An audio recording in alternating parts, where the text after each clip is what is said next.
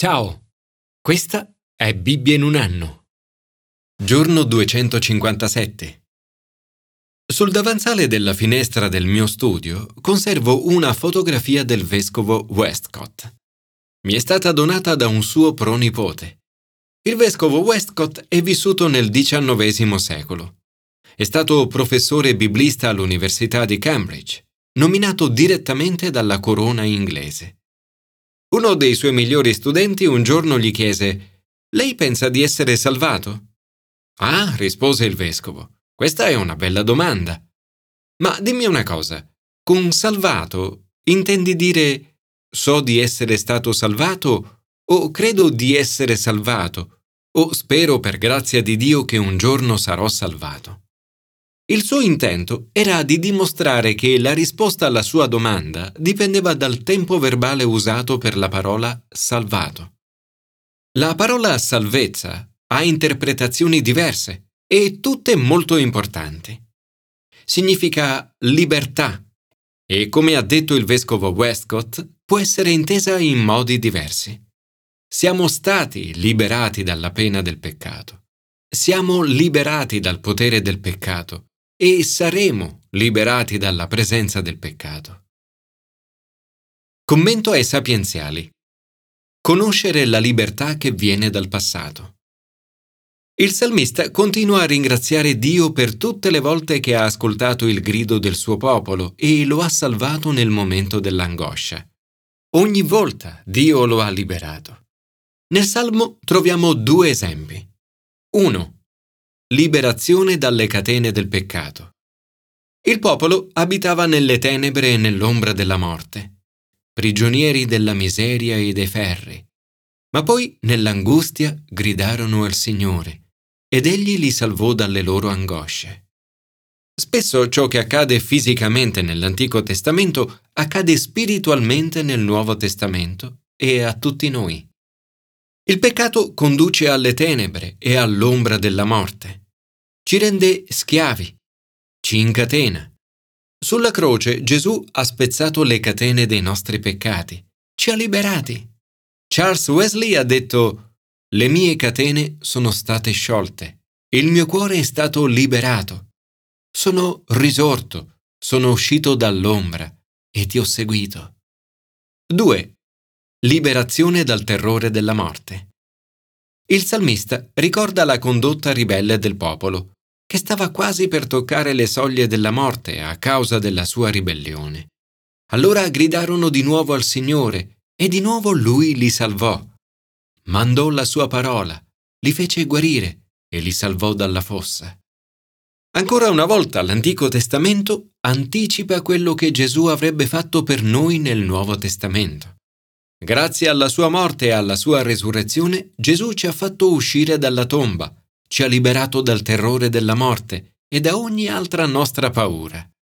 Non c'è da meravigliarsi quindi se il salmista scrive Ringrazino il Signore per il suo amore, per le sue meraviglie a favore degli uomini. Offrano a Lui sacrifici di ringraziamento, narrino le sue opere con canti di gioia. Signore, come potrò mai ringraziarti abbastanza per avermi liberato dalle catene del peccato? Grazie Gesù, perché attraverso la croce, la resurrezione e la tua vittoria ci hai liberati dal terrore della morte. Commento al Nuovo Testamento.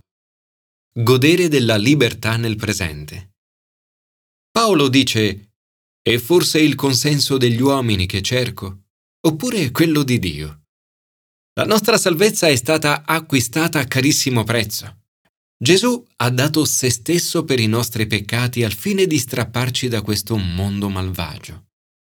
Questa che Paolo scrive ai Galati, probabilmente intorno all'anno 48, è una delle sue primissime lettere. Paolo è veramente indignato perché sente che la libertà di annunciare il Vangelo è minacciata. La libertà è difficile da conquistare e può essere perduta facilmente. La religione può essere usata come strumento per tenere sotto controllo le persone. Saulo l'ha usata proprio così, ma poi ha incontrato Gesù sperimentando qualcosa di totalmente diverso, una profonda libertà interiore. Il messaggio del Vangelo è un messaggio di libertà, è un messaggio che ci libera dal peccato, dalla colpa, dalla vergogna, dalla schiavitù e dalla morte. Ci libera anche dalla giustificazione attraverso la legge. Non è più necessario essere circoncisi o provenire dalla fede giudaica per diventare cristiani. In questa lettera Paolo esprime appassionatamente la sua preoccupazione perché vede in pericolo il messaggio di libertà del Vangelo. Nei suoi primi viaggi l'Apostolo fonda varie chiese nella provincia romana della Galazia. In quelle chiese predica il messaggio di Gesù che rende liberi. I Galati sperimentano questa libertà Dopo alcuni anni i capi religiosi raggiungono Paolo per interrogarlo sulla sua nuova dottrina e per imporre regole che avrebbero stravolto la libertà del Vangelo sperimentata dai Galati. Affermano che non è sufficiente porre la propria fede in Gesù e che occorre essere circoncisi. Pongono nuove condizioni e definiscono nuove regole. Anche oggi alcune persone tendono a fare così affermano che definirsi cristiani non sia sufficiente. Dicono dovete essere come noi, dovete essere evangelici, oppure cattolici, oppure pentecostali, comunque come noi. Molti pensano che per essere veri cristiani si debba appartenere ad una specifica denominazione. In realtà tutto ciò che serve è la fede in Gesù non occorre aggiungere alcun altro obbligo, come ad esempio la circoncisione o qualunque altra etichetta. Bisogna invece riconoscersi cristiani, accomunati dall'unica fede in Gesù. Paolo testimonia la sua esperienza di conversione.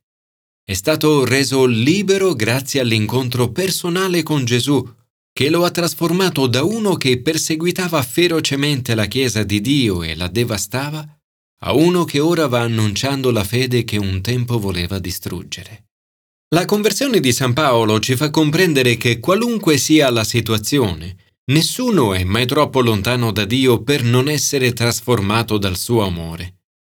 Vi siete mai chiesti come Dio possa trasformare la nostra vita? E non vi siete mai sentiti schiacciati dal vostro passato come se nulla fosse più rimediabile? La testimonianza di Paolo dimostra che Dio non solo perdona, ma ci libera e può fare con noi grandi cose, qualunque cosa abbiamo fatto in passato. La sua testimonianza ha avuto un effetto straordinario sui suoi contemporanei. Paolo stesso dice glorificavano Dio per causa mia. Per questo anche noi non dovremmo mai dimenticare che la nostra testimonianza, anche se meno straordinaria di quella di San Paolo, può avere un grande impatto su coloro che la ascolteranno.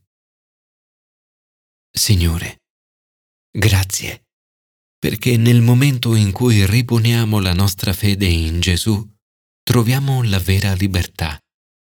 Aiutami oggi e ogni giorno a vivere questa libertà. Commento all'Antico Testamento anticipare la libertà che vivremo in futuro.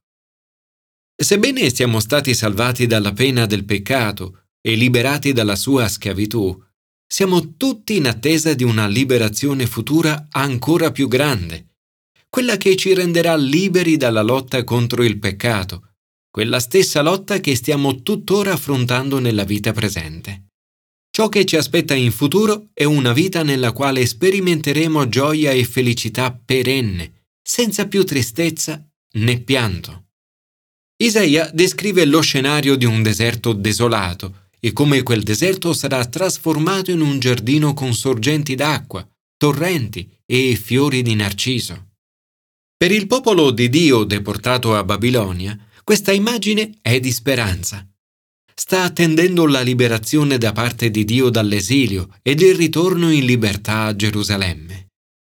Ma ciò che Isaia profetizza nel capitolo 35 è qualcosa di ben più grande di un semplice ritorno alla terra di origine. È la profezia del popolo di Dio che ritornerà alla sua patria eterna, con cieli nuovi e terra nuova. Isaia dice Su di essa ritorneranno i riscattati dal Signore e verranno in Sion con giubilo. Felicità perenne splenderà sul loro capo. Gioia e felicità li seguiranno e fuggiranno tristezza e pianto. Noi oggi siamo come il popolo di Israele, in attesa della nostra liberazione futura. Ma con quale stato d'animo dovremmo attendere questo momento? Con frustrazione? Rabbia? Incredulità? Scetticismo? Delusione? Isaia su questo ci offre due comandi. 1. Siate forti. Irrobustite le mani fiacche, rendete salde le ginocchia vacillanti. Dite agli smarriti di cuore, coraggio, non temete. Ecco il vostro Dio. Egli viene a salvarvi. 2. Siate santi. Ci sarà un sentiero e una strada, e la chiameranno via santa. Nessun impuro la percorrerà. Sarà una via che il suo popolo potrà percorrere, e gli ignoranti non si smarriranno. Vi cammineranno i redenti. Quali che siano gli alti e i bassi della nostra vita, dovremmo sempre tenere alta la testa e guardare oltre guardare oltre le nostre sofferenze, oltre le nostre sfide, oltre la nostra stessa morte, fino a vedere la via che ci porterà in cielo. È giusto attendere con fede la liberazione futura in tutte le lotte che affrontiamo nella vita presente. La fede nella nostra liberazione futura ci darà già nel presente forza d'animo e una vita santa, anche nei momenti di tristezza e di pianto. Signore, ti ringrazio perché grazie alla tua vittoria sulla croce, un giorno tutta la creazione sarà liberata. In attesa di quel giorno, sii tu la mia forza ogni mattina.